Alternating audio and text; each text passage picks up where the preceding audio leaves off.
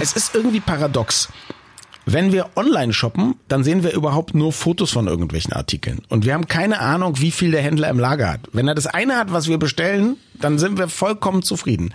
Aber wenn wir jetzt zum Shoppen gehen, in einen Laden, das, was man früher gemacht hat, liebe Kinder, als es noch kein Corona gab, und zwar ist es völlig egal, ob es jetzt um Elektroartikel, Klamotten geht oder so, dann wollen wir volle Regale sehen. Am besten einen Laden, der überquillt, ein Überangebot. Wir müssen einfach nur zugreifen, obwohl es uns ja eigentlich auch egal sein könnte, ob da 20 grüne Pullis liegen oder vielleicht nur einer. Es sei denn, wir müssten uns mit anderen Kunden darum kloppen. Also, der Profi nennt das Warendruck. Warum der so einen Einfluss auf uns hat. Das besprechen wir mit unserem Marketing-Experten und Druckexperten Markus Bartel. Schönen guten Morgen, Markus. Morgen, Markus. Einen schönen guten Morgen. So, Markus, jetzt ähm, entgegen des eigentlichen Impulses zu denken, oh Mist, da ist nur noch einer, den muss ich jetzt schnell kaufen, bevor alle weg sind, finden wir ja so richtig vollgeproppelte Regale offenbar geil und die animieren uns zum Kaufen. Woher kommt das? Gelernt. Das ist etwas, was wir in den letzten Generationen einfach erfahren und gelernt haben, weil wenn wir mal so auf die Großeltern oder Urgroßeltern gucken, bei denen war das ja noch gar nicht so der Fall. Die hatten ihre Tante Emma Läden gehabt oder sind auf den Markt gegangen und wenn dann was nicht da war, dann war es eben nicht da. Und erst mit dem Aufkommen der Supermärkte in den späten 50er Jahren in Deutschland, also den Flächenmärkten, ähm, da kippte das so ein bisschen, weil diese Flächenmärkte haben eben damit gepunktet, dass sie sagten, wir haben von allem immer ganz viel da. Nicht nur ganz viel, sondern auch ganz breite Sortimente. Also du hast eine riesen Auswahl. Du hast in dem Sortiment eine Tiefe. Das heißt, es gibt nicht nur einen Erdbeerjoghurt, sondern es gibt 20 verschiedene Erdbeerjoghurts. Und daran haben sich die Konsumenten relativ flink gewöhnt. Mhm. Und äh, diese Gewöhnung ist so stark, dass wir natürlich auf die Barrikaden gehen, wenn jetzt mal irgendwo ein Fach leer sein sollte. Mhm.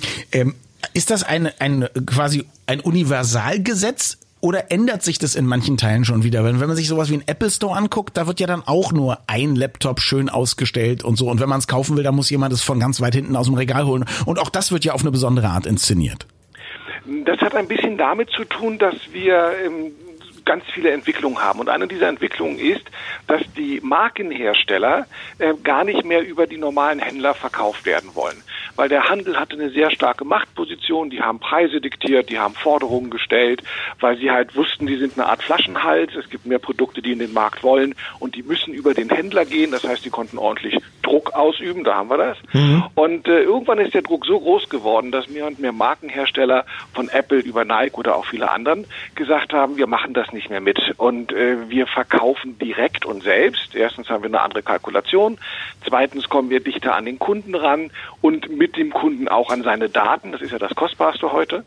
Und ähm, wir machen unsere eigenen Läden einfach auf. So und diese Läden, diese Flagship Stores, ein Apple Store, ein Nike Store oder ähnliches, die sind gar nicht mehr zum Verkaufen gedacht, sondern das sind eigentlich viel mehr Repräsentanzräume. Showrooms. Das heißt, hier kann ich ja. zeigen, was ich habe und der Verkauf und die gesamte Kaufabwicklung, die ja auch lästig ist, das geht dann über online weiter. Das heißt, die Leute gehen dorthin, schauen sich die Produkte an und können sie ja teilweise im Store selbst direkt bestellen, mhm. äh, über ein, ein Tablet, das zum Beispiel ausliegt, oder aber können das zu Hause dann bei Apple oder bei Nike oder sonst wo bestellen.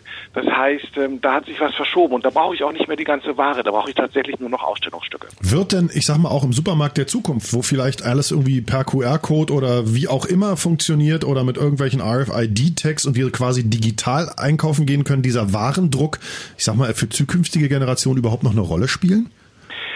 Ich glaube, dass die zukünftigen Generationen, Daniel hat es am Anfang so schön gesagt, ähm, immer mehr den Bedarf online deckt.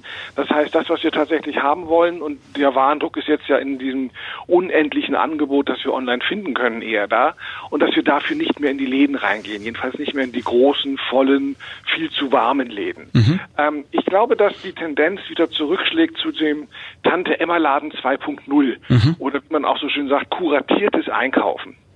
Also ich, ich, wir, dieses Überangebot, das macht uns ja auch entscheidungsmüde.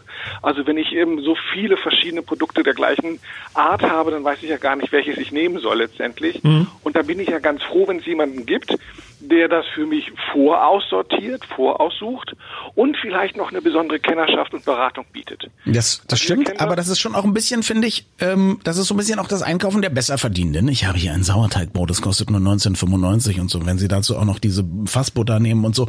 Also ich glaube, es ist ja auch eine Preisfrage, wenn man Beratung immer dazu hat. Ähm, ich, glaubst du da wirklich, dass sowas wie Supermärkte oder große Klamottenläden ganz verschwinden werden?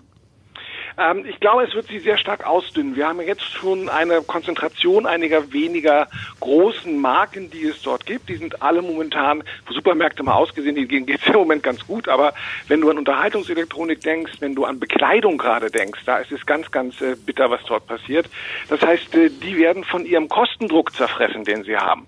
Weil online natürlich ähm, habe ich keine, keine Miete, die ich bezahlen muss für teure 1A-Lagen. Ich habe nicht wahnsinnig viel Personal, das ich bezahlen muss und noch ganz, ganz viele andere Kostenblöcke nicht. Das heißt, ähm, ich kann viel schneller und viel günstiger agieren und es bleibt mir entweder mehr Gewinn oder ich kann die Produkte günstiger machen.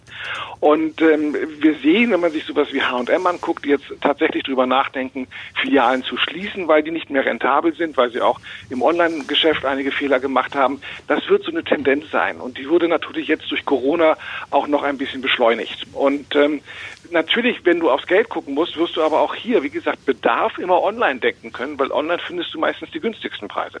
Über Warendruck und neue Arten des Verkaufens und Kaufens sprachen wir mit dem Marketing-Experten Markus Bartelt. Mehr zum Thema gibt es wie immer unter www.marketing mit 2k.de, nämlich in seinem Blog. Markus, vielen Dank und äh, Augen auf beim Einkauf. Genau, und denke mal dran, alles muss raus.